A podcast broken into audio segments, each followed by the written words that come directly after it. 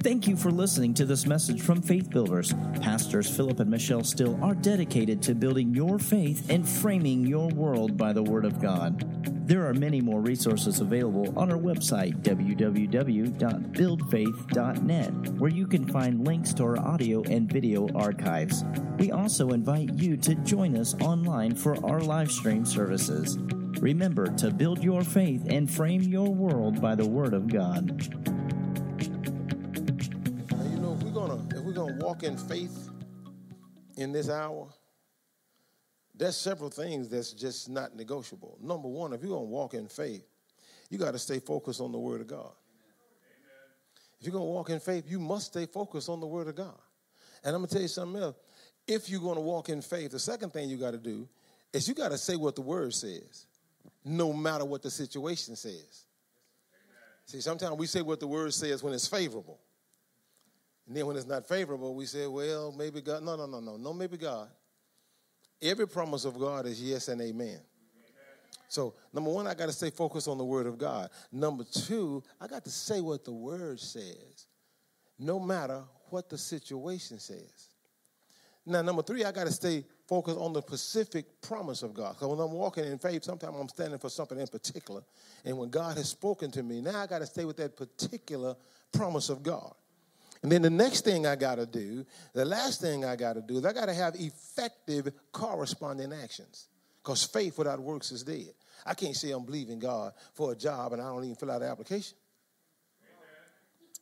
let, me, let, me, let, me, let me move on because yeah. Let's go to James chapter 5. Let's go to James chapter 5. Mm-hmm. Yeah, yeah. You, you, I'm believing God.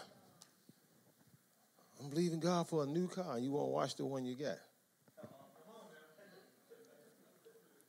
I wasn't looking up when I said that, so you can't say I was talking to you. If you felt something, that's just on you. I ain't had nothing to do with that. James chapter 5 is a, is a, is a book that's very, um, James, the whole book of James, rather, is, is, very dear to my heart. God spoke to me a few years ago. I was teaching in, um, at, at, that time, Pastor Carwell was pastoring, and we still had the school of uh, uh, Agape School of Evangelism there and it was my assignment was to do, to preach the whole book of James in that semester. And then after that semester, God told me to study the book of James, and I would find answers in it. And uh, so I've stayed with the book of James. It's, it's my daily devotion. But tonight, today, I want to talk about something that I've been sharing little pieces of here and there. Stuff starts dropping in my spirit. And so I want to kind of pull a drawstring today and, and, and preach this message. So, James chapter 5 and verse 16, the Bible says in James 5 and 16, confess your faults one to another and pray one for another that you may be healed. You can be restored to your proper spiritual tone. I find in the body of Christ there's not many faults being confessed. And I've also found uh, what I believe is the reason, and that's because there are there is a lack of intimate relationships between believers. Believers will say, "That's my friend," but I don't share nothing with them. If I'm hurting, I can't tell them. But a friend sticks closer than a brother. See, uh, and you have to learn to create. Uh, and back in 1984, God spoke to me. He said, "I want you to make friends with people with whom you can share your ministry, marriage, and money, success, and failures with. And you know what I told God? Folks are nosy and they talk too much. He said, I didn't say go talk to everybody. I said make friends. And so we, you know, we got to going in that direction. And in 1986, when my wife left her job, see, she was wise enough, smart enough to keep working the first four years that I went full time because we had, uh, you know, two children. And when I quit my job, all the insurances was gone, right? So she worked for four years and waited until God called her off her job alongside me. She didn't just go because, well, if he called you, he called us. When I told her God called me off my job, she said, I know, he told me six months ago. But she kept working. Amen. And then because she kept working, I had a little misconcept. Everything that came in the offering went into the ministry. I didn't, I didn't, I didn't take nothing. And so when she quit, she said, You need to start getting paid. I said, No, God's been taking care of us. She said, No, I've been taking care of us. he said, no, no, no, no. You ain't been believing God for grocery. I've been buying the grocery. And so I, I was dumb. I, I, I said, okay, I'm going to receive an offering on Saturday nights. But I booked the crusades to end on Friday. So, and I told her that. She said, well, you don't book many Saturdays. You always close on Friday. So where, where your Saturday money going to come from? I'm going to believe gold. And she got to the point where she couldn't even buy a pair of stockings. Now, she ain't no Florida girl. She don't do the bare leg thing. so anyway, anyway, what I brought that up for, because that ain't part of the message, but I felt like this is going to help somebody. Had a friend. See, friend. Now, it's two years later from when God told me that. And I was preaching from a friend in Connecticut. And when we got there, we because uh, I like to go in the day early, so I don't be rushed. We got in there a day early, and we went straight to his house. And she got he and his wife to come to the table, and we sat down. And this is just an old saying of mine. We put the whole skunk on the table. And Joey, he's a great listener. He's a pastor. He's a good, great listener. He listened to her side and listened to me say the little bit I had to say. And uh, he said, "Bruh, don't be stupid." and he told me, "You need to get paid." And I talked to another friend, and he told me how to do it legally, properly. You don't just do stuff in the ministry, you got to do it right. And he showed me how to do it right, what books to go get to get in order for the taxes and all that. What my point is, what if we didn't have a friend? That I could trust her to go tell somebody about me, and I'm finna preach for I'm finna preach for Pastor Philip today, and she go tell him last night. Mama, oh, he ain't gonna never have him back again. You see, but when there's a friend, you ain't that that fear and anxiety don't have a place in there. So learn to cultivate friendships. It's a process, but it's worth it. All right, now that's that's your freebie. Okay, we're finna get to the message now. James chapter 5, verse 16. Confess your faults one to another and pray one for another that you may be healed. The effectual, fervent prayer of a righteous man availeth much. Before we get into it, let's run to Exodus right quick. Keep, you can keep your thumb on James, but we're going to go to Exodus, but you can let James go. We're just picking back up. Exodus 28. Exodus 28. Exodus 28. God spoke to me uh, that 2021 is to be a full year of consecration. Last year, he told me that 2020 was to be a full year of intimacy and, and, and we saw things if we drew near to God. And then this year, God said, I want you to consecrate. You can go back and look at the individual words uh, that, see, pastors get a word for their house. You understand that? So you hear a pastor say this is the year, and then you hear somebody else say that. Well, that ain't what pastor said. Pastor's talking to you. He's talking to the house, okay?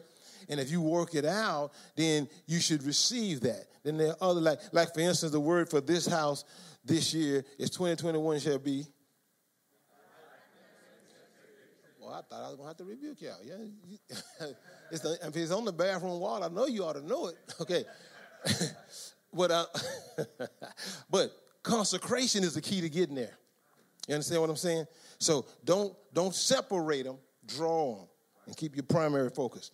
Okay, so in Exodus 28 3, thou shalt speak unto all that are wise hearted, whom I have filled with the spirit of wisdom, that they may make Aaron's garments, what's the purpose? To consecrate him, what's the purpose? That he may minister unto me in the priest office. See, sometimes we think about being consecrated to minister for God. But God wants us to know there's a place in Him where He said, Be holy, for I'm holy. He wants us to get consecrated so we can minister to Him. Because the Bible says, Do what? Draw nigh to God, and then he'll draw nigh to you. You understand? So there's a place of consecration that has nothing to do with me reaching the lost, nothing to do with me healing the sick, everything to do with me getting to know my Father. Paul said that I may know him See, so I want to know the only true God and Jesus, the Messiah, whom he sent. So that's a place of consecration for that. Then after that, there's a place of consecration so that I can begin to minister on his behalf. You know, the fire of God comes in me to purge me, to cleanse me, to purify me. Then the fire of God ignites me and make me become a torch in the hand of God. A, i feel like preaching this morning, y'all. Y'all, y'all dragging a little bit. Hallelujah. Now I like it loud. I'm just going to tell you that. I just, I just, that's where I got from in front of the speaker, so that uh, I know this pastor had a little bit of a ping going when he was standing right there. So I said, "Well, let me move because I want him to turn it up." Praise the Lord. All right, you got that. Now, now let's deal with this. Let's deal. What, what I want to talk about today, what I want to talk about to you today, is I want to talk about the effectual, fervent prayer of a consecrated righteous man.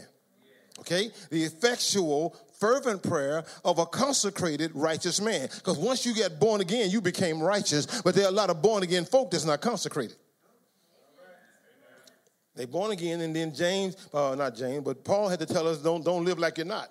Be not conformed to this world. And it looks like to me the church today is conforming more to the world every day. Every new phrase the world come out with in the church. It come out, it come out in the world at 6 a.m. within the church at 6.15 because they want to be current. They want to fit in. Why, why do we want to fit in with the culture when we're supposed to be bringing kingdom culture to change culture? But it's just something about church folk that don't draw nigh to God, don't walk with God, don't embed. You know, the Bible says, if any man be in Christ, he's a new creature. The Bible says that old things are passed away, and behold, all things are become new. And those things that have become new should be becoming evident that they are new, but because we won't consecrate and we got we've been infiltrated by the world system, especially those that are still on secular jobs and in the office where they're hearing stuff all day long, and that's what, that's what they hear in the break room. Before you know it, it's become part of their conversation.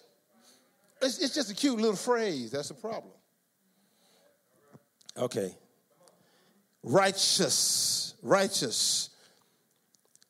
It's talking about being absolutely are relatively righteous, observing divine and human laws. One who is such as he ought to be. And then they talked about in the wide sense upright, rightness, virtuous, keeping the commandments of God, innocent, faultless, guiltless. Then preeminently of him whose way of thinking, feeling, and acting is W H O L L Y, wholly conformed to the will of God, and who therefore needs no rectification in his heart.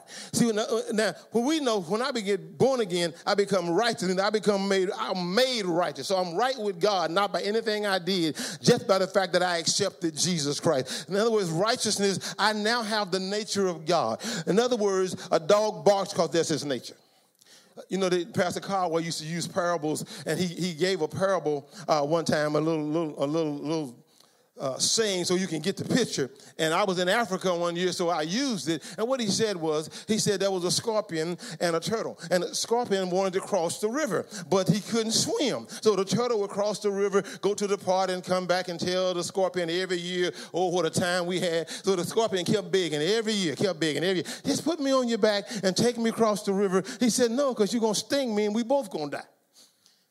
Oh man, so he come back and this year he said him how the party's gonna be. He said, Man, please, please take me across the river. He said, Listen, if I let you get on my back and take you across the river and you sting me, we both gonna drown. So I, I can't trust you. He said, That don't make sense. If I sting you, then I know I'm gonna drown.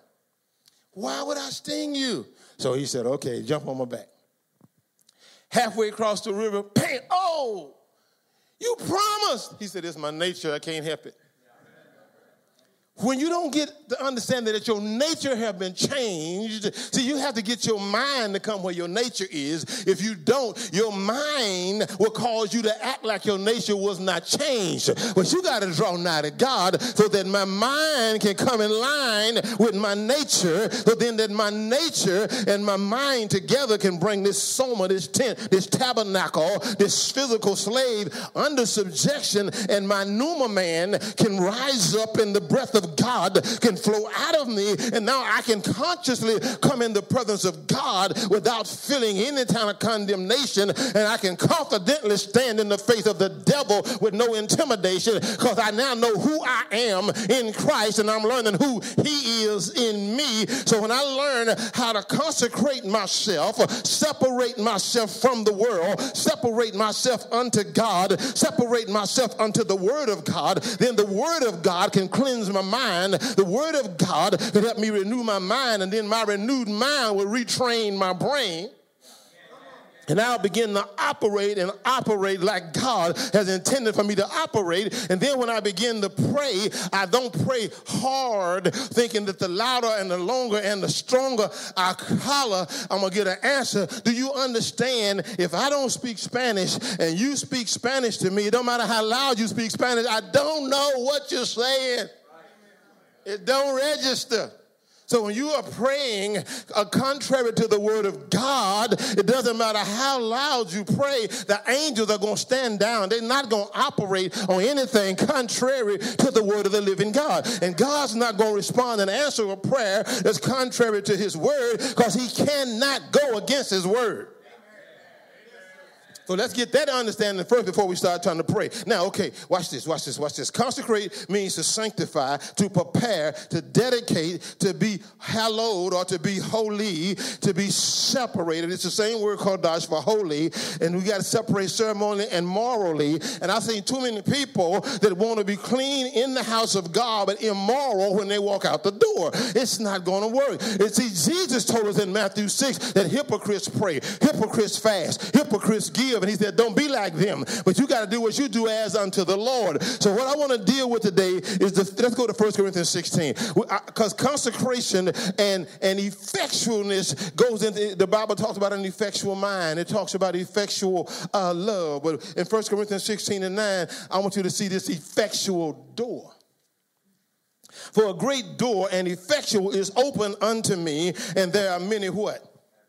Adversaries, if there are many adversaries, there's much adversity.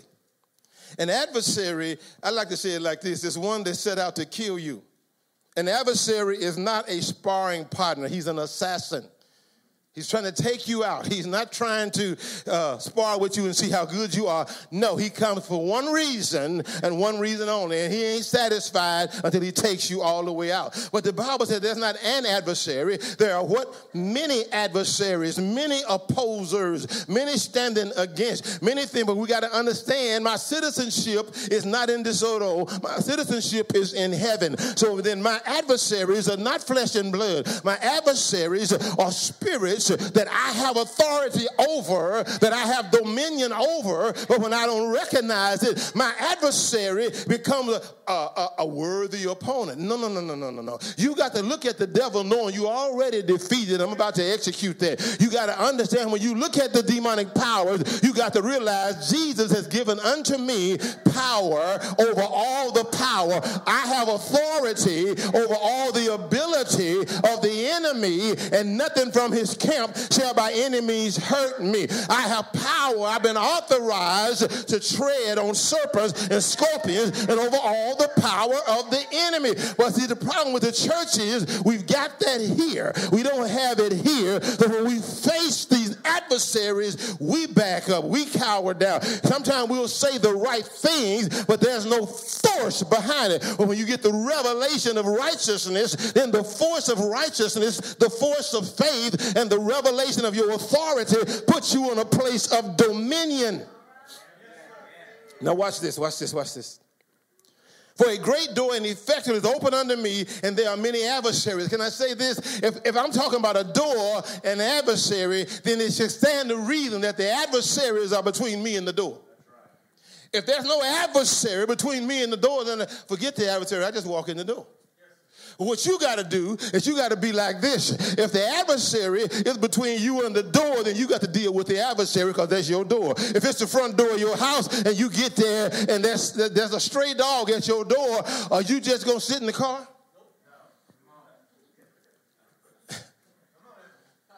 Okay, when God opens the door for you and there's a demon standing there, why don't you go through the door?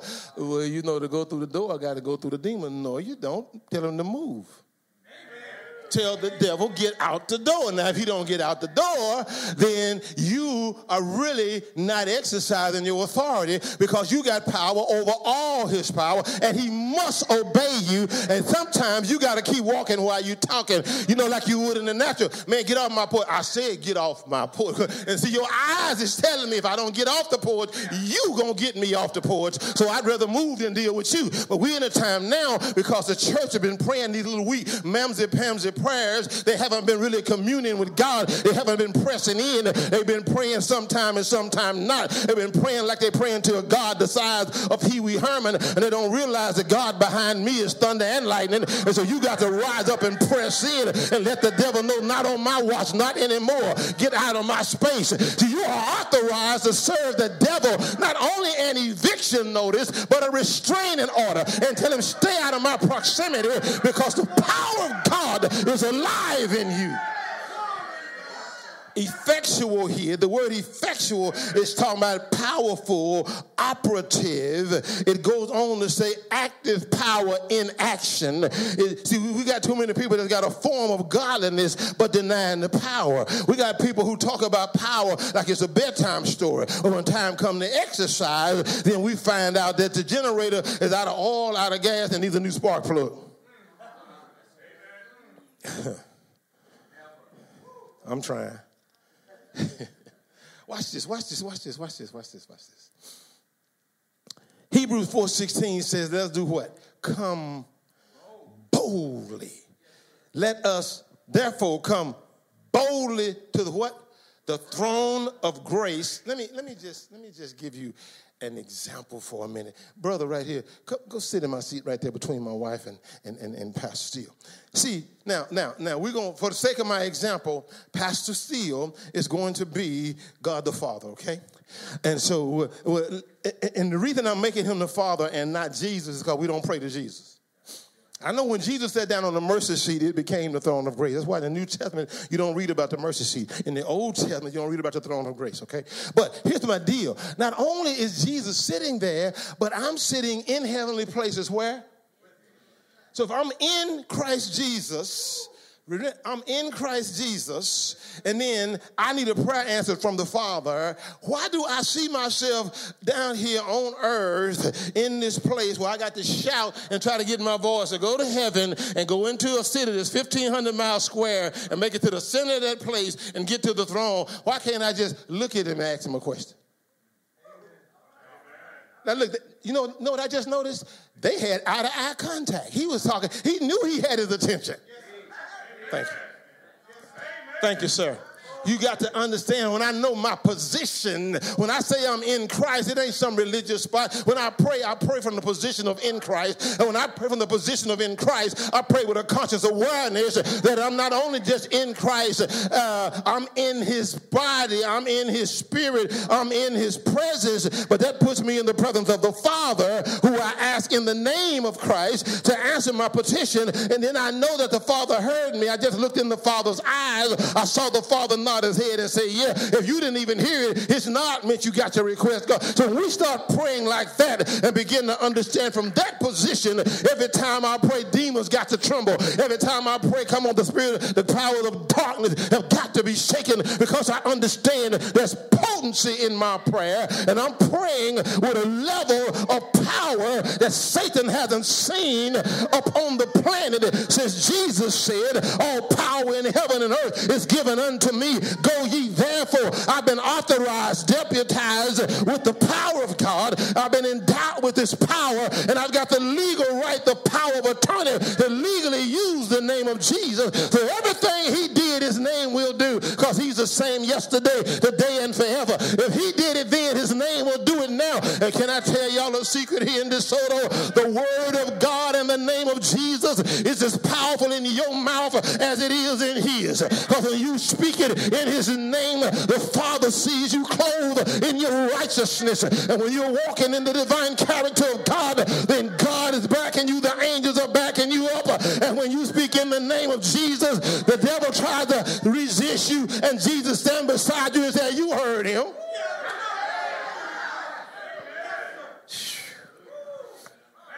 But when you don't live consecrated, there's a condemning thought. How you gonna get up and do that and you watch Netflix all night? You's watching R-rated stuff. See, they, they, your mind.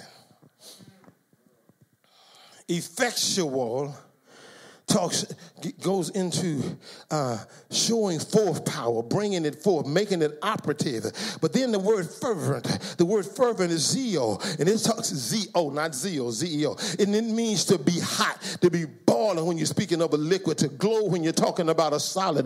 But when I was, uh, well, I had a friend of mine that worked at a place in Arkansas called North American Meadows, uh, and they would like you got a you got a barbecue grill, a chrome barbecue grill, a silver barbecue grill. That's what they did. They would take steel bars and silver bars about this thick and some of them 25 feet long, and they put them on this conveyor and they ran down into this place where this heat was, and I would watch bars turn, you know, coming up, coming up. All I heard about was red hot, and so I would watch these bars melt, and they would get red hot and they would melt. But when I was in Warri, Nigeria, preaching, they took me to a steel factory and they showed me what they did with steel, and I watched steel go through the furnace and go through the heat, and I watched that steel when it got to an amber color. I watched it turn blue. I watched it get red hot. And when it got red hot, I just knew that was the end of it. Uh, but the man smiled and said, Keep walking with me. We went a little further, and that steel began to turn white. When it got white heated, he said, That's as hot as it gets right there. Well, I came to tell you, you don't need a red hot prayer in 2021. In 2021, you need a white heated prayer. You need prayer that's so hot the devil can't stand it. It's time for us to step into a place of white heated praying. And I'm not talking about praying louder and longer. I'm talking about praying with more truth, more insight, more revelation, and more confidence that when I pray, you got to move. Let, us let's, let's, let's look at, let's look at uh, Philemon. Philemon. Uh, now, this is what I'm trying to show you is some different areas of fervency, but we're going to focus on fervent prayer. But I'm trying to show you this fervency mission in prayer causes us not to be fervent in other areas. Philemon, verse 6 says, that the communication of thy faith become effectual by the acknowledging of every good thing which is in you where in Christ. we got to get the revelation that we are in Christ and what it means to be in Christ. Watch the Amplified Bible say. And I pray that the participation in and sharing of your faith may produce and promote full recognition and appreciation and understanding and precise knowledge of every good thing that is ours in our identification with Christ. Do you understand that when Jesus was in the wilderness, we always major on the lust of the eyes, the lust of the flesh, and the pride of life. But let's back up and look at what Satan said. If you are the Son of God, why did the devil come at him recognizing or trying to expand out if he knew who he was, if he understood his identity? Because when he was baptized and the Jews thought it thundered, the devil heard just what God said. This is my beloved son in whom I'm well pleased. You go back and read it. Satan did not send a lieutenant. He didn't send a captain. He didn't send a lieutenant colonel. He didn't even send a general. He came himself to test Jesus in the wilderness and he went back saying, boys, we in trouble. The Bible said he left Jesus for a season. I mean, he went to regroup. He went to try to re-strategize. He said, because I ain't had to deal with this. He said, this boy here, I ain't seen this in Adam in the garden and he don't have a wife for me to manipulate. So I don't know how I'm going to get to him. I got to the first Adam through his wife. This boy ain't got no wife. I got to find a way to get him because I, I thought I recognized that glory. I thought I recognized that presence, but I found out now even food didn't make him move. I could not move him. And every time I asked him if he be the son of God, prove something, he ignored me and didn't try to prove his identity. Pastor Steele don't have to show me his driver's license to, eh, to validate the fact that his name is Philip Steele. Why? Because he knows what his name is. And if I ain't sure, it's my problem, not his. See, you got to understand the devil is still playing with you about your identity. I thought you were saved. I thought you was a Christian. Mm, I thought you had the Holy Ghost. And now all of a sudden you doubting it. You back at the altar trying to receive the Holy Ghost. You, you talked in tongues all the way down the aisle. Now pray that I receive the Holy Ghost. No, no, no, I will not. Okay, we Ephesians 4. Ephesians 4. Ephesians chapter 4. See, we got to we got to get that recognition, that understanding that I am in Christ. I am of God. I am born of God. God is my father. I've got God's DNA. Mm-hmm. You got to understand this. That, that's why when Jesus taught the disciples to pray, he blew their minds. They came to him and said, Teach us to pray like John taught his disciples. He said, When you pray, pray after this manner. Now, Luke said, Pray these words. No, Jesus was saying, Pray after this manner. Notice the first thing in prayer was recognition of your relationship with the one you praying to, he didn't say, say, oh God of Abraham. He said, say, our Father. When you pray, you can say, my Father. Instant recognition of my relationship with who I'm talking to. And then, hallowed, holy, reverence be your name. But notice what he said, which art in heaven, high above all the weak and beggarly elements of the earth, not a part of this kingdom. Your kingdom rules in the kingdom of men. You are highly separated, highly elevated above this. And since you, my Father, and I'm one with you through Christ, then so am I. Even though my feet are on planet Earth, my seat is in planet heaven, right in the throne room. So I operate in the earth with my heavenly mindset. I operate in the earth in Christ from my heavenly position in the throne. So when I pray, I don't pray from the pew, I pray from the throne. I pray from the throne of God, and demons have got talked about. Ephesians 4:16. From whom the whole body fitly joined together and compacted. Women years ago used to have a little compact in their purse. But a real compact is a covenant talk. I'm compacted by that which every joint supply of. That's why we have to be in one accord. That's why we have to have unity. But watch this according to the effectual working in the measure of every part. That's why one can chase a thousand and two can put 10,000 to flight. And if you keep multiplying, then three ought to get a hundred thousand. By the time we get to five, the nation got to flee. Why? Because we understand our covenant not only with God, but with one another. James, let's go back to James. Let's go back to James. If we understood covenant, there would be no sin called adultery. If we understood covenant. Watch this James 5, verse 16. Confess your faults one to another and pray one for another that you may be healed. The effectual, fervent, that's the white heated, fiery, righteously indignant prayer of a righteous man availeth much. And we're focusing on a consecrated righteous man, a man who realizes his righteousness and has consciously separated himself from the world, who's not trying to identify with the world, he's who refuses to conform to the world, but who's being conformed to the image of God's dear son. His mirror is the mirror of the word that he stays in habitually. Therefore, he never forgets who he is because he identifies identifies with Christ to the point that he realizes as he is, so am I, not so shall I be. As he is, not as he was, as he is, so am I in this world. Remember when Jesus said, The Son of Man which is in heaven, while he was standing on the plain in Capernaum? Well, you got to understand you are the Son of Man in heaven while you're standing in DeSoto. You are the Son of Man in heaven while you're standing in Lenexa. You are the Son of Man in heaven while you're standing in Lawrence. You're the Son of Man in heaven while you're standing, hallelujah hallelujah, in Kansas City. If, if no matter where you are, your position is I'm in heaven and in the earth I'm in Christ. And that makes me unbeatable, undefeatable, invincible. I am a force that the enemy cannot reckon with. And don't make me call Pastor Philip. Now I got back up at the same level I'm at. See, it ain't no, it ain't no, well, this one got this skill and this one got, no, no, no, no. When he show up, same identity. So the devil just said, Oh Lord, what? Do you understand? The devil didn't know saints would lie. Ananias and Sapphira was a revelation for the devil. Oh, there's a point there. I know what to do now. That's why the love of money to this day is the root of all evil. He said, Oh, I know how to get them. He didn't tempt Adam with money. okay, okay.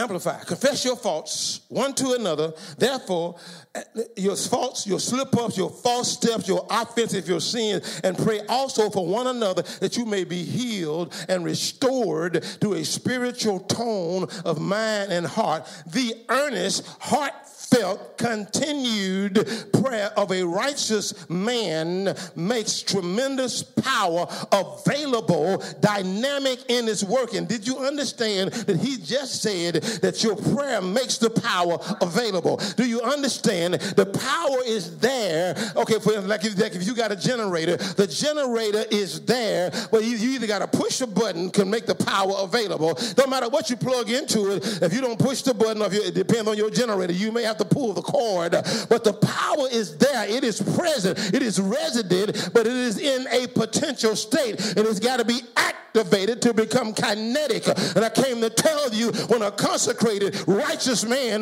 lives consecrated, aware of his righteousness, the power is present. You don't have to pray send the power like we did back in the old days. You ain't got to pray send the, no, send it on down. Order is already inside of you. Jesus said, You shall receive power after the Holy Ghost comes upon you. The power is resident out of your belly is where the power is going to flow. But you got to learn how to tap the source. You got to learn how to activate the very power of God because the devil's sitting there looking at you knowing you don't know who you are. You don't know what you got. And because you don't know what you got, I'm going to run over you and treat you like you don't have anything and make you forfeit what you got. But it's time for you to be like the little schoolgirls in Arkansas when they playing little Sally Walker sitting in a salsa. It's time for you to put your hands on your hip. Let your backbone slip and tell the devil to zip his lip. I stopped by DeSoto to tell you, rise, Satan, rise. Wipe your weeping eyes. Put your hands on your hip.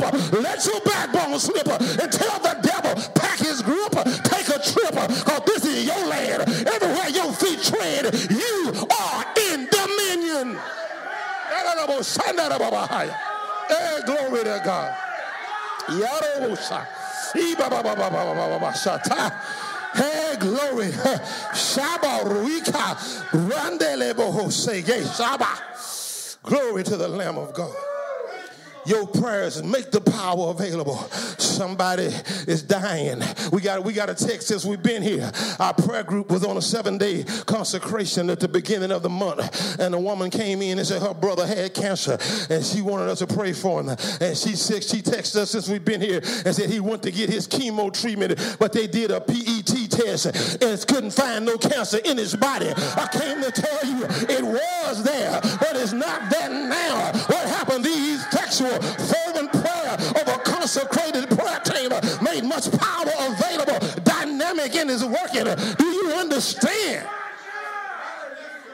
Uh, I don't know if y'all watched Brother Copeland this week or not, but on Friday's broadcast, he gave a testimony of a woman that went to the hospital, couldn't walk, and took her shoes with her, and told her, her grandson, said, Mama, what you doing? She said, I'm going to walk up out of here. The doctor said, you ain't going to never walk again. She said, I'm walking out of here. They thought she, she's a religious nut.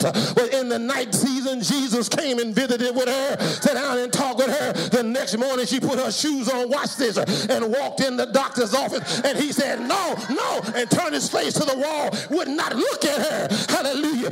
She, he said, you, you can't walk. She said, turn around, doctor. I walked in here. He wouldn't turn around. She walked out and checked herself out. I came to tell you the effectual, fervent prayer of consecrated righteous people is making a difference. That's why you got to make a decision. I refuse to be lethargic. No apathy for me. Let me tell you something. I ain't, I ain't preached this yet, but God told me, gave me a message. He said, I want you to preach a message and ask the question what you're experiencing in your life, is it really maturity or self justified apathy? Okay, I'm going to leave that right there because it ain't time to preach that. But we back we back in we back in James, okay? So we in verse 17 now. Now he said the effectual fervent prayer of a righteous man makes his power available and it's dynamic and it's working. Now watch this.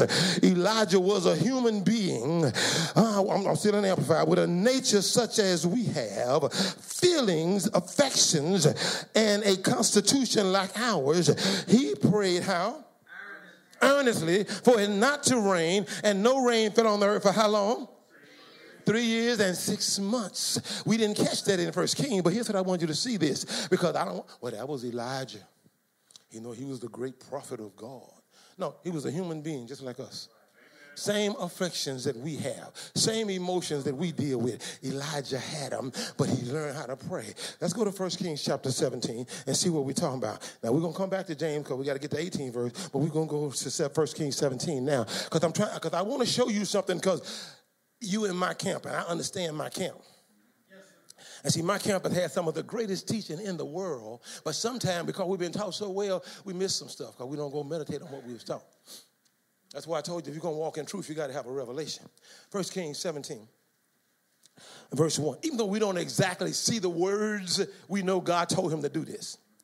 And Elijah the Tishbite, who was of the inhabitants of Gilead, said unto Ahab, As the Lord God of Israel liveth, before whom I stand, there shall not be dew nor rain. How long? These three years, but what? According to my word. Now, how many know gain no prophet in the land can just go say that of his own volition? He has to get that word from God, right? And the Bible says the word of the Lord came unto him, saying, Get thee hence, turn eastward, hide thyself by the brook Cherith that is before Jordan, and it shall be that thou shalt drink of the brook, for I have commanded the ravens to feed thee there. And he went and did according to the word of the Lord, and he went and dwelt by the brook Cherith in Jordan. Okay, now go back to James, because James says that uh, he prayed earnestly that it might not rain, and, and, and it didn't rain on the earth by the space of three years and six months. He prayed earnestly that it might not rain. Do you know what the prophets that I know would have been praying? Lord, please send the ravens. Don't let the ravens be late, because they'd have been thinking about their own belly. But here's what I want us to see in the faith camp because we were raised on phrases like God said it, I believe it, that settles it. Well, let me tell you, when God says it, it's settled in heaven.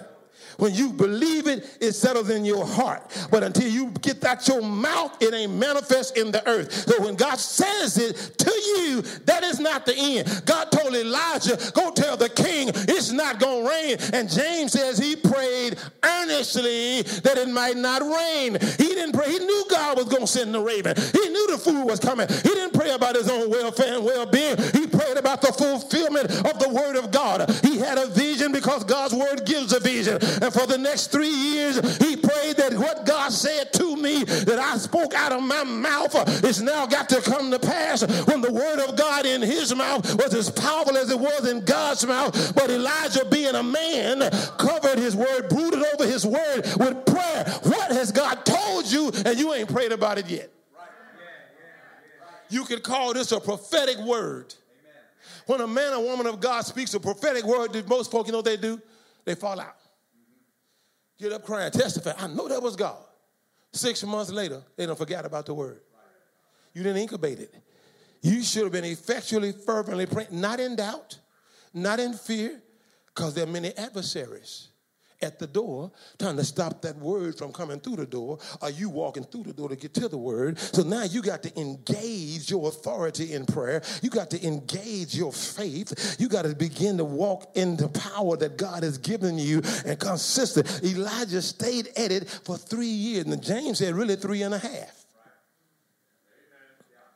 He stayed with the word that god gave him. Verse 18 now back in james them, and I'm in the King James. I mean, we still in the Amplified. Then he prayed again, and the heavens did what? Supplied the rain or gave rain, and the land or the earth did what? Produced its crops as usual. Wait, wait, wait, wait, wait, wait, wait, wait. This is a divine reset. The earth been barren for three and a half years, a famine. I mean, the rivers dried up. The ground is cracking. The man prayed. God sends an outpouring, and the earth falls right back in line. You know why? Because the law that's in the earth was there. The only thing that was missing was the moisture. The sun never stopped. As soon as the moisture came back, the earth stepped right into its spot.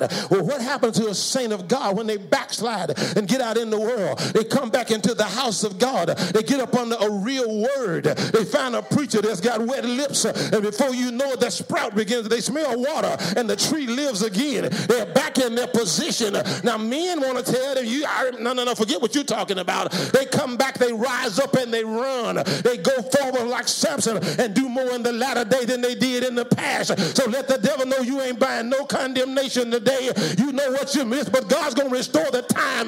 God's a redeemer of the time. You got to understand, He's I the years that the worm, the caterpillar, and the palmer worm have destroyed. This is the time of recompense. It's the time of restoration. All God is looking for is the effectual, fervent prayer of consecrated, righteous people that will rise up and put their foot down and make a demand and walk in the plan of God. Yeah, thank you, Jesus.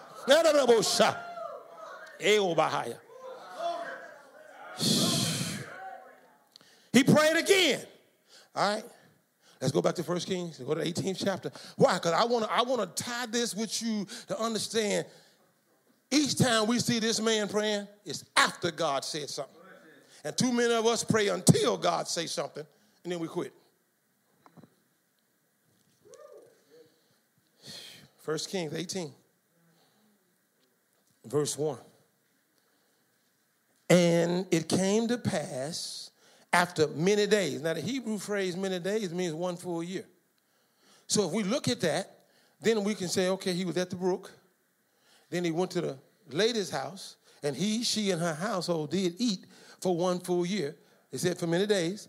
Okay, then after that time was up, so I submit to you that he was at that brook for about two years and six months. And then he's at her house for a year. So after this year, up God said, now go show yourself. Because remember, it ain't gonna rain until he say so. But watch this. We're gonna notice today, he didn't say so till God said so. You can't just go saying stuff because you're tired of waiting. When his brook dried up, he didn't say rain. No, no, no, no. He got a word from God, said, get up and go to Zarephath. The third year, the word came in the third year saying, Go show yourself to Ahab, and I will send rain. What did God say? Show yourself, and I will. Well, see, we got the attitude just go look and say, hey, hey, hey, here I am, get your umbrella. No, that's how the camp, that's how my camp see stuff. That's how they, I hear them talking like that. You know, God said it, it's over, it's done, it's a done deal. No, you got a part to play in everything God says to you. So, Elijah went to show himself under Ahab, and there was a sore famine in Samaria. Now, we, we know what happened in between there. You know, he, he called fire to heaven. He, he sent for 850 prophets, you know, 400 from Jezebel's table, 450 from the grove. He had a showdown up there. He called, you know, they they they, they called on Baal he laughed at him. Then they, he got the thing and said, now put 12 barrels of water on it. I don't know where they got 12 barrels of water in a famine, but they got 12 barrels of water. So that's a, that's a serious seed right there. That's a serious sacrifice. But watch this. We know why it wasn't that serious to him because he believed God. They thought he was wasting water. No, I'm proving God. And so let's go to verse 35, because you know, you, you read that part yourself. And the water ran round about all the altar and filled the trench also with water. And it came to pass at the time of the evening sacrifice that Elijah the prophet came near, knife and to pray, and said, Lord God of Abraham, Isaac, and of Israel, let it be known this day that thou art God in Israel, and that I am thy servant, and I have done all these things at thy word. I'm not just out here being cocky. I'm doing what you told me to do. I want you to back it up, manifest it, so they'll know number one, that you are God. Number two, I'm your man. And number three, I did this because you said do it. I know, God, I know God said it, but but what? What's the but if you know God said it? If you know God said it, there should be no but. Watch this. Hear me, O Lord, hear me, that this people may know again that thou art the Lord God, and that thou hast turned their heart back again. Then the fire of the Lord fell and consumed the burnt sacrifice and the wood and the stones and the dust and licked up the water that was in the trench. And when all the people saw it, they fell on their faces and they said, The Lord, He is God. The Lord, He is God. Notice they didn't say, Elijah, you's a man of God. It wasn't about the man, it was about his God. He wasn't trying to present Elijah to the people, he was presenting God to the people. The integrity of God's word, the authority of the Lord. And the Bible said, and Elijah said unto them, Take the prophets of Baal and let not one of them escape. He ain't talking about 400, he's talking about all 850. Get them all out of here. They took them and Elijah brought them down to the brook Kishon and slew them there. And Elijah turned around now and said to Ahab, Get thee up, eat and drink, for there's a sound of abundance of rain. Nobody hears rain but Elijah. It ain't rained in three and a half years. You looking around, it's heat waves. Mirage is all over the place. Don't nobody hear rain, but in his spirit. He don't hear no rain in his physical ear. God's word has spoken to him, and in his belly there's a rumbling. In his belly he hear a thunderstorm. He said there's a sound of a deluge. There's a sound of a, as they say down in Texas, there's a gully washer coming, man.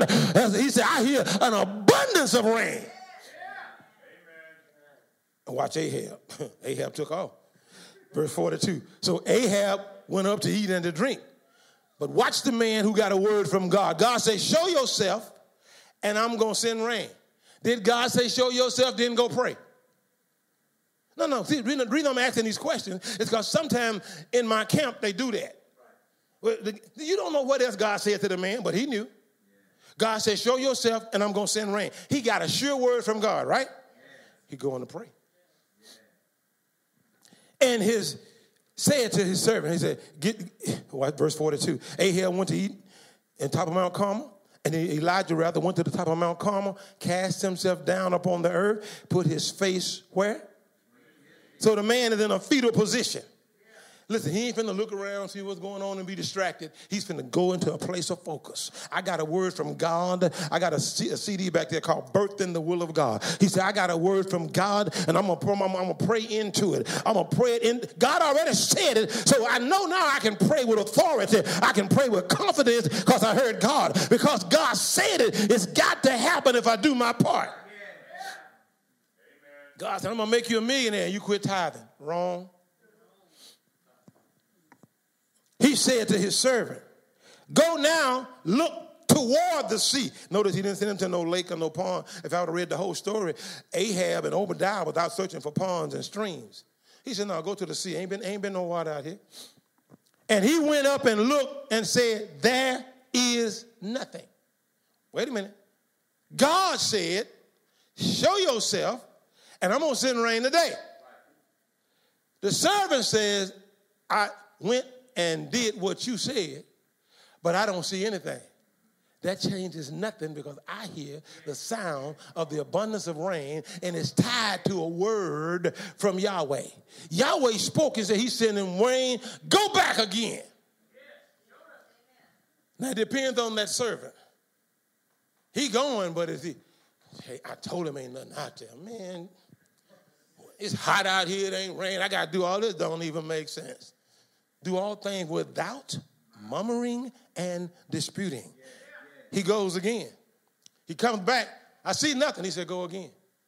The boy got to go seven times. Why? Elijah is convinced. I heard from God. It's going to rain. It is going to rain. And listen, and he's not even asking his servant to come pray with me. You just go look for it. Watch this. There is nothing. He said, Go again. He said, go again seven times. Seven times he said, go again. Yeah. So that means he had to go seven times. Well, the eighth time when he came back, I see a little cloud about this big. That's how folks do it. I see about this much. That's enough for God. Because all he needs is a seed anyway. It came to pass at the seventh time. He said, Behold, there ariseth a little cloud out of the sea, like, not the size of, but like a man's hand. You know, God's hand is like a man's hand, it's just bigger. I, I, mean, I've heard all kind of five-fold ministry. I, I, I ain't dealing with none of that. Watch what he said now.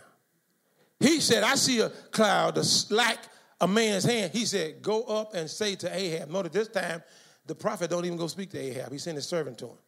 Go tell Ahab. Now he told him to go eat. Now he said, Tell him to go prepare the chariot and get thee down that the rain stop thee not. Elijah heard the sound of abundance of rain. Ahab still hasn't heard that sound. But when he gets a word from Elijah now, the man told me it wasn't going to rain for three years. It didn't rain. The man then called fire to heaven. It came down, licked up all the water of the trench. The man then killed all these lying prophets I had around here. What they said never happened. Everything he said come to pass. The man said, Get the chariots ready. He said, Go hook up the thoroughbred. Listen, and make haste. Don't be dragging. Watch this. He said, That the rain stopped thee not. It came to pass in the meanwhile that the heaven was black. Pause for a minute. This is what happens to us in reverse. God speaks a word, and in the meantime, it seemed like heaven is brass. In the meantime, Dr. I.V. Hilliard had 300 members in his church. He stood up, and he was a Baptist preacher, and he stood up and told them that God said, take the Baptist sign off. We're going with the Holy Ghost. And the next Sunday, 23 showed up, 277 walked off. In the meantime, it looks like you just made a fool of yourself saying what God said. But this time was God's time. And God said, in the meanwhile, the heaven got black. See, before it rained, the clouds came in. Off that sea came a wind that brought in clouds, and they wasn't little cumulus clouds. It was black, dark clouds full of rain. Hallelujah. The thunder and the lightning got to roaring. And you know, dry land and that kind of rain, it's going to get muddy pretty quick. Watch this. It came to pass in the meanwhile that the heaven was black with clouds and wind. See, the wind is what's bringing the clouds in. So and now, now Ahab know it's gonna rain. He can in, in out here with this plane. Can't you smell it sometime when that fresh rain about to come? Ain't no you, but you can smell it. It's, it's gonna rain. And your kid, how you know? I can smell the rain. They be like, Mama, I don't smell nothing. That's all right. Let's go. What, what, am I telling you? Ahab now said, man, I feel some wind that I ain't felt in three and a half years. Look at them clouds. It's getting black and dark. And I came to tell you that old boy got that chariot together. He jumped on the thoroughbred and they was going full speed ahead. But the Bible says the hand of the Lord. Ahab ran and went to Jezreel. But the hand of the Lord was on Elijah. And he girded up his loins and ran before Ahab to the entrance of Jezreel. Can I tell you that God will prepare you to live through what you prophesy when you say what what God said, and He'll prepare you in the time of His manifestation. But we got to make a decision here. I'm not going to be the lazy one that comes to prayer and don't pray. I'm going to pray. I'm going to intercede. I'm going to pray the word. I'm going to pray with authority. I'm going to pray with the power in the name of Jesus. I'm going to pray believe, and I receive.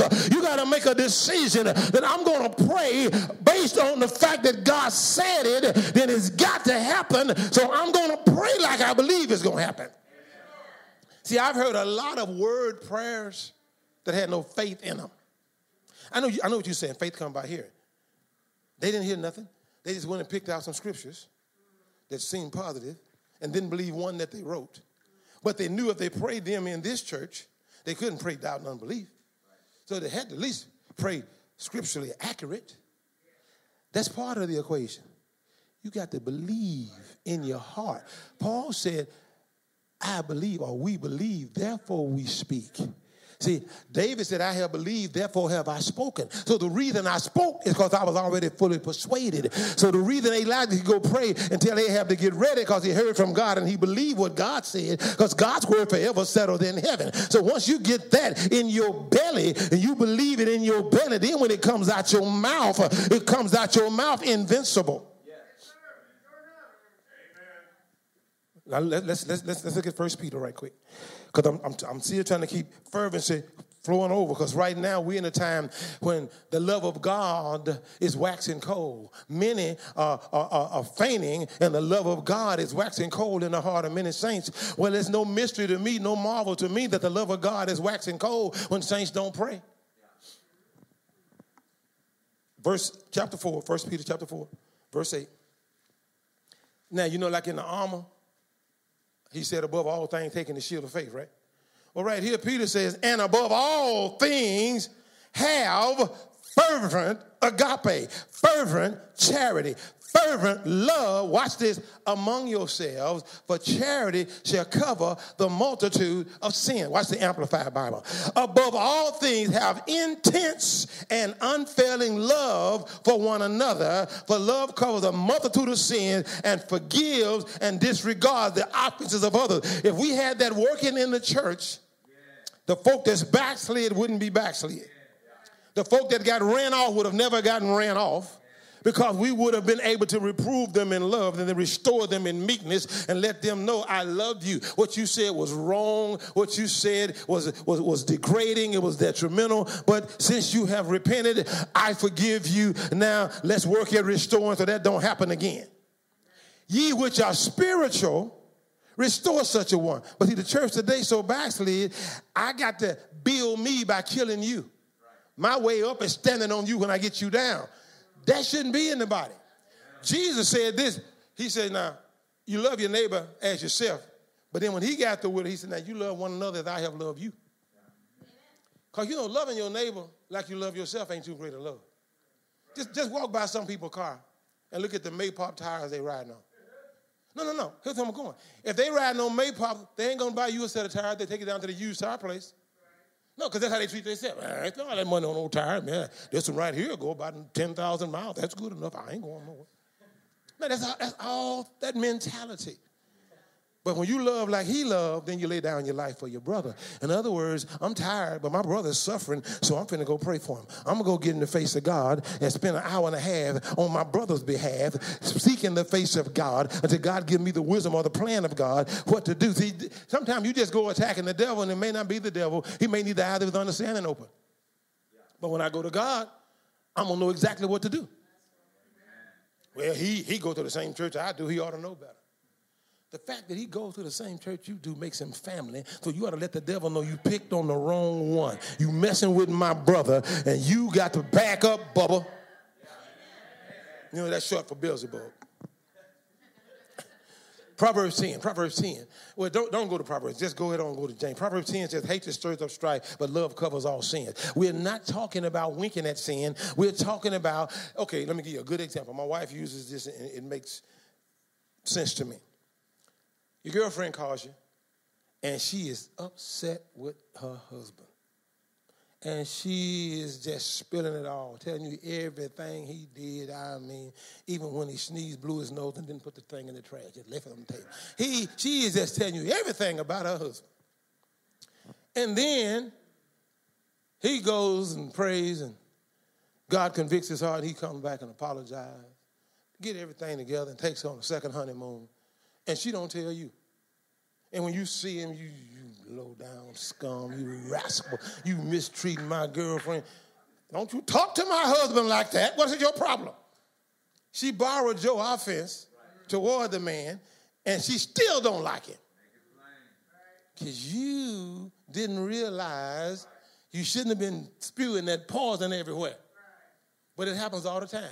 They done told you all this stuff. They done made up and they happy. And now don't nobody in the county like the husband. And she can't figure out why they don't like my husband. Why they don't, I don't understand. He's a good man. Why do they treat him like that? Because they don't know he's a good man. Because you didn't come back with the new report.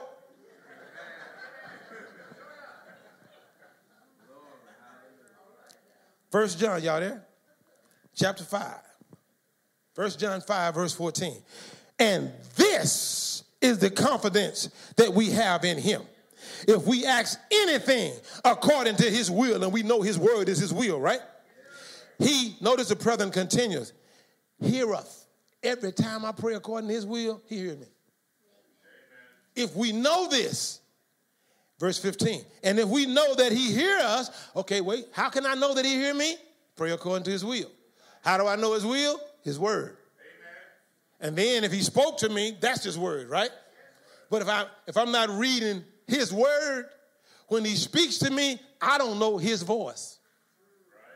You learn the voice. When I learned the voice of God, I wasn't trying to learn the voice of God. I had just got saved. I was just hungry for God, and I got laid off. I read the Bible out loud, 40 chapters every day.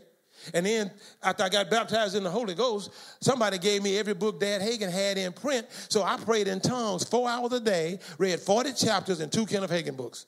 I just got saved. I'm talking to somebody to pray for them. I prayed, they start crying. What you crying for? Why'd you pray that? I said, What I pray?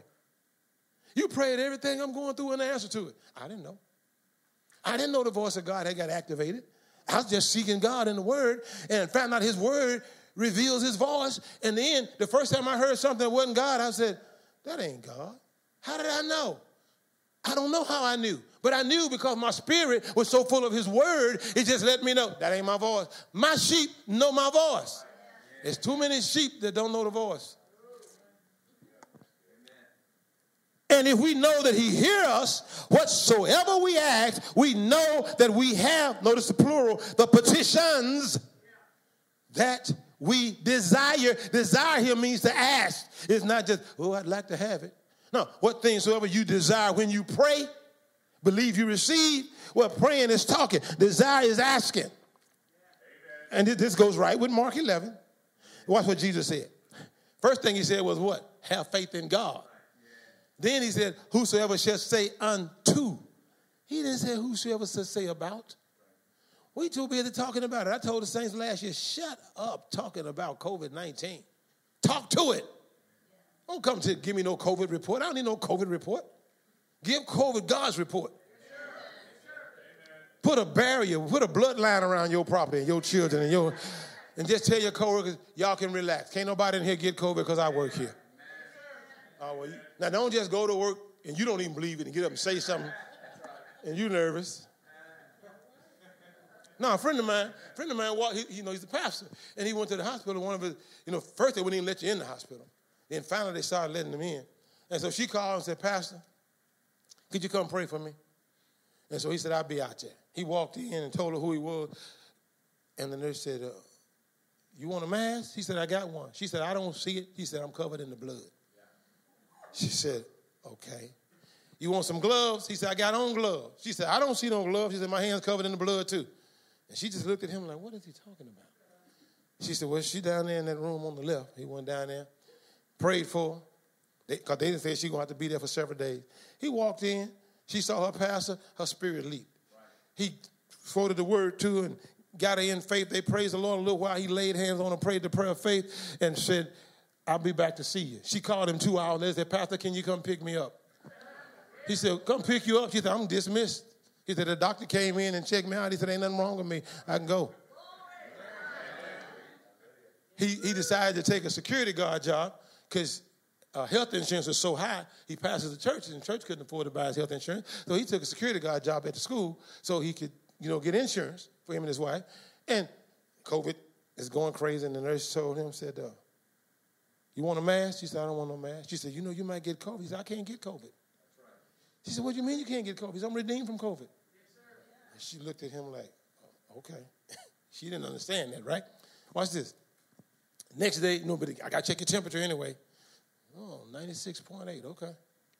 Next day, she come in, oh, you can't get it. No, I can't get it. Take my temperature, 96.7. The next day, he came in, hey, y'all, Pastor Edwards said he can't get COVID. He said, She right, I can't. They took his temperature to 96.8. The fourth day, she called him in her, this is a nurse, called him in her office. She said, I just want you to know you really inspire me. She said, What you mean? He said, We are all Christians, but don't none of us bleed like you bleed. She said, Your faith inspires me. She said, You know this mask I'm wearing? She said, Every day when I go home, it takes me two hours to get my breathing back right from wearing this thing all day. Amen. He let his light in his face shine. And then one day they came and said, mandatory, if you're going to be in the building, you got to have on a mask. He said, I'll be in my car. You got the two-way radio. Call me if you need me. I'm not wearing no mask. He's sitting in his office by himself. Why you going to be in the office by yourself with a mask on? The superintendent said so. I ain't wearing it. I'm staying in my car till y'all need me. It couldn't need it because wasn't nothing there but teachers. They let the kids out. The kids couldn't come to school. What am I telling you? He did not allow the culture that he worked in to dominate his believing or his faith, and it, be, it made a major difference in that school. And I'm trying to get you to understand, saying, when we begin to pray and pray the word of God, what, what, what is fear? Have you, have you noticed that the fear has lifted? Yeah. Now, faith ain't came back though. Saints still scared. Okay, okay, let's let's move on. All unrighteousness is sin, and there is a sin not unto death. This is why I brought you over here. We know that whosoever is born of God sinneth not, right? Well, I'll skip verse 16. And if any man see his brother sin a sin, which is, I better read from where we were there because you know, forgot, I got him distracted. Let's go back to verse 14. This is the confidence that we have in him that if we ask anything according to his will, what? He heareth us. And if we know that he hear us, whatsoever we ask, we know that we have the petition that we desired of him, right? If any man see his brother sin a sin which is not unto death, he shall ask, and he shall give him life for them that sin not unto death. Here's what I want you to understand. We're still talking about the effectual, fervent prayer of a consecrated, righteous man. You go out and you see your brother sin. Okay, I just use this brother right here. He just met me, and then he didn't hear Pastor Philip talk about me. Then he go out and he see me sin, and he, ooh, Pastor Philip, guess what I saw? The scripture said, if you see your brother sin of sin and not unto death, pray for him, ask God to deliver him, and God will forgive him for the sin that wasn't unto death because you pray. That's how we stop the devil, saints. Just because you saw it, you don't go blabbing. Just because you saw it, you your brother's keeper, and let the devil know, no, you don't. I know him. You tricked him, and I'm not going to let you have him. I'm not going to let you keep him bound like that. I'm going to rescue my brother. I'm throwing my brother a lifeline. I'm going to my father and getting my brother's forgiveness and keep him secure. And then I'm going to deal with you and I'm going to get him and tell him what we did. And I'm going to get him to go with me and we're going to bind you together. Boy, the church started walking like that, the devil ain't got a chance. He ain't got a chance, and sin can't tarry in the camp because I saw it, but I ain't come to expose it. I come to extract the thing like a bad tooth. You got to let the devil know in this hour on my watch, your time is up, bubble. You ain't running nothing in this camp. You're not running another saint off. You're not stealing another sheep out the fold. I'm going to put this rod on your head. Why? Because Jesus gave me authority over all your power, and I'm going to use it.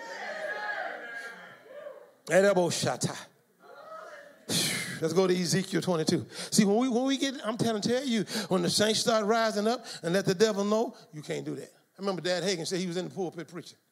And God showed him a vision of his brother and thinking about suicide in the park.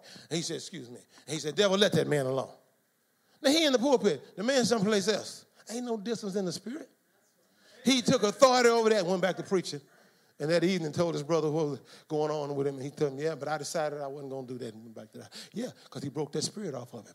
We see folk, well, there's a spirit on I can see that spirit on him. You saw it on him and you didn't break it off. Why do you think you had discernment? If you really saw it and you wasn't just suspicious, the fact that God revealed it to you, you had authority over it. Dad Hagin used to talk about Buddy Harrison with these three demons around him. And he said one day, you know, he didn't know that at first. And one day, Buddy would go in and go out. And then God showed him that vision. This demon, he turned that way and he turned that way. And when God showed him, he dealt with it. Buddy got free, got a job, and stayed free. Buddy would get free for a little while, go back. But this time, the source of darkness was eradicated by a person that wasn't even in his presence. Saints, the effectual, fervent prayer of consecrated righteous people makes much power available, dynamic in its working. I'm telling you, there are some addictions that are about to be long term overthrown. There are some effects to addiction that's affecting folks' mind after they got saved. The saints are about to take their place and they're going to begin to pray effectual, fervent prayers, and all of a sudden, brain cells going to be restored, and men whose mind was messed up called the years on methamphetamine enemy is about to step into the mind of Christ because the body of Christ is stepping into their place in Christ and exercising dominion from the right hand of the throne of God and letting the devil know that this is an hour that I now know who I am. I know to whom I belong. I know that I'm in Christ and Christ in me is the hope of glory. And I'm not going to disappoint my Father. And I'm not going to allow you to breach my covenant any longer. My covenant is signed in blood. And I swing the blood against the king kingdom of darkness. I plead the blood against the powers of darkness, and the blood prevails and the enemy fails. Yeah. Watch Ezekiel 22. I'm just trying to show you it don't get too bad for prayer. We just let it get so bad we don't pray. Ezekiel 22, 24, son of man, say unto her, thou art the land. Notice they don't say thou art the people that is not cleansed nor rained upon in the day of indignation. There is a conspiracy among her. That's the prophets in the land. In the midst thereof, like a roaring lion, raving the prey. They have devoured souls. They, if you, let me start off a minute. If you, if you take souls with the mind, the will, the emotions, look how many people's minds are messed up by stuff so-called prophets said, or prophets that were looking for notoriety and said stuff God didn't say, but people were believing in them. He said, they have taken the treasure, the precious things, they have made her many widows in the midst thereof. Her priests have violated my law. They have profaned my holy things. They have put no difference between the holy and the profane. Neither have they showed difference between the unclean and the clean. And they have hid their eyes from my Sabbath, and I am profaned among the priests. Her princes in the midst thereof are like wolves raving the prey to shed blood to destroy souls to get dishonest mind. There has to dishonest gain. There has to be mental manipulation to bring folks into the place of degradation that they are, so that they can be pimped and milked for their hard-earned money, for their savings. And that's what you got. He talked about priests, prophets, and, and, and princes. The, dealing with leaders that people respect because they wouldn't sit in a church like this and learn the word of God, learn the voice of God, learn the leading of the spirit of God. And when your head don't know, your heart tell you that ain't God, leave it. Because I got my spirit man together and I walk through life at the rhythm of God. I'm telling you, saints, let no man deceive you, is what he said. Be not deceived, is what he told us in the last days. If it was possible, the very elect would be deceived. But I'm trying to tell you, there's a discerner inside of you. The Holy Spirit is there. He don't always speak. He just give you an unction. He just give you a witness. He'll give you a grieving. You know something is wrong, then walk away. I don't care if you're buying a house, a car, or a lollipop. When you sense it, go with it. Trust God. Watch this. Verse 28 the prophets have daubed them with untempered mortar, seeing vanity, divining lies under them, saying, Thus saith the Lord God, when the Lord hath not spoken. The people of the land have used oppression and exercised robbery and have vexed the poor. Notice the prophets was doing it to the people. Now the people are doing it to the underprivileged. They vexed the poor and needy. They've oppressed the stranger wrongfully. And I, I, don't agree with the politics of what they're doing with, with the aliens coming into our country. But I also don't agree with the attitude of some of us that's already here. Where, where's the wisdom and compassion of God in the body of Christ to get the plan of God? You know, if, if, if, if, the, if the Christian was really praying for the plan of God about this thing, God could speak to somebody in Congress and get a God solution. But watch verse 30 is why I brought you over here. With all of this going on, here's what God says and I sought for a man among them. I don't have to raise up somebody and bring them in. I'm looking right there among them that's oppressed, among them false prophets, the false priests, the, the false princes, the people that's being oppressed, the people that are oppressing. If I could just find a man, he didn't say a group or a remnant. If I just found a man, can God not find one in Kansas? Pastor Phillips said he already did. Now, you see, you got to understand God is looking for somebody that'll stand in his face. Look what he said. I sought for a man among them that should make up the hedge, stand, not walk through, stand in the gap before me. Notice, God is not talking about preaching right here. See, if he wanted a preacher, then they'd have been preaching to the people. God said, I just need somebody to get in the gap in my presence, get in my face about what's going on. Don't make it the evening conversation at the dinner table. Just come get in my presence. Come talk to me about what's going on here. He said, but I couldn't find one. He said, stand in the gap before me that I should not destroy the land, but I found none. In other words, based on what was going on, the recompense of this action is destruction. But God said, if I can get somebody to ask me to withhold it, then I won't do it. But I couldn't get one person to pray. Look at the next verse. Therefore, he didn't put that there after all the degradation, after all the wrongdoing. He put it there after he couldn't find a praying man. Do you understand where we are? Do you understand the position that we have? Do you understand our place? Do you understand that we make the difference? It don't matter who's sitting on the seat. Once you vote righteous, it does not matter who's on that seat now because the heart of the king is in the hand of the Lord and he turned it like rivers of water. He told us to pray for those that are in authority. He told us to give thanks for those that are in authority. And when we begin to take our position and let the devil know you might have put your man on the throne, but he ain't going to follow your lead because I'm going to pray in God God's going to turn his heart. We got to understand, saints, it's the effectual, fervent prayer of consecrated, righteous people. And because we don't consecrate, we don't get the mind of God. Therefore, we don't pray back the mind of God. But I say that's changing today. I say today there's some people in this house that are going to catch the revelation of consecration and they're going to get in their position and there you are going to pray with power. You're going to pray with understanding. You're going to pray with might and dominion and demon powers are going to be broken. They're going going to back up and nobody's going to even know your name, but heaven knows your name. And it's not your name that you are using. You are praying in the mighty, matchless, majestic name of Jesus that's above every name. At his name, every knee got to bow. Every, every spirit's got to bow. Every tongue got to confess. The devil's got a tongue. I heard him use it.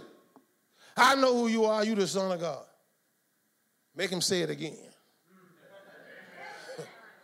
Yeah, boy, we thought we had that, but them, them Christians down there at that faith church on the corner, they got to praying.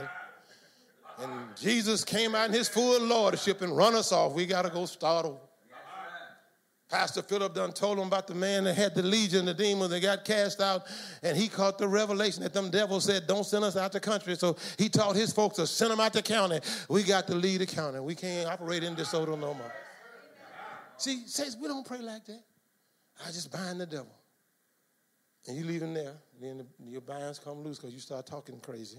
He's back. No, send him out the city. Amen. Send him out the country. Demons have geographical assignments. I've heard saints, I break your assignment. But you didn't you left them in the region. Thought they're gonna be reassigned. No. You break the assignment over this person, and they, they, they shouldn't they should have shut up. I, I shouldn't, they shouldn't have let me see that. Don't make us lead the country. Let us, no. Jesus let them go get in the pig. Uh, uh-uh. It out. You want some pigs? Get some pigs in another country, not, not here. Chew on that for a little while. I'm serious. See, don't just run out and try to say it tomorrow. Get the revelation in your belly. And when you start speaking and breaking powers, you know what you're going to start hearing? Man, you broke that thing and it ain't never came back. I ain't never, what happened? The power of God was exercised by somebody who knew they had it and knew the, the extent of it. He said, All power where? Heaven and earth.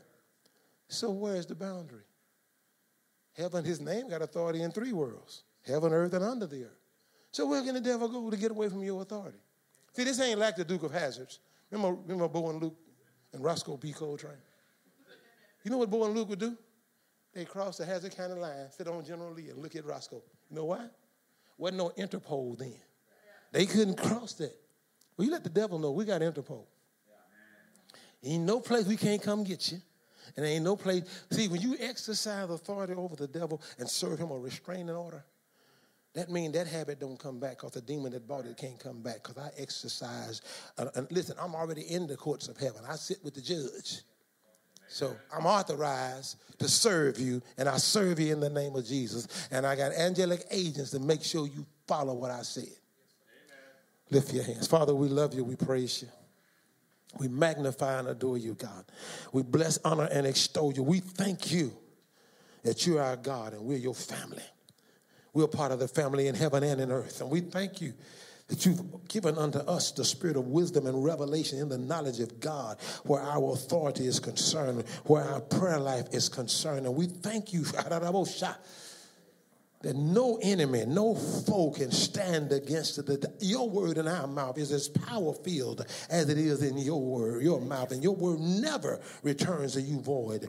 It accomplishes what it is sent out to accomplish. It prospers wherever it's sent. We are catching that revelation. So we thank you that from this day forward, as we release our words, they will accomplish the thing whereunto we send them. We will never speak again just for the sake of speaking. We we will speak words that are on assignment, words that are under instructions, words that are inspired by the very power of God. The Holy Ghost Himself, who lives in us, will give us words, and we will speak those words in faith, and we will consecrate ourselves to the point where we understand our position in you, and we will operate from that seated position in Christ. And we thank you, Father, for victory on every hand, deliverance for every individual that we pray for. The enemy will have no POWs on our watch.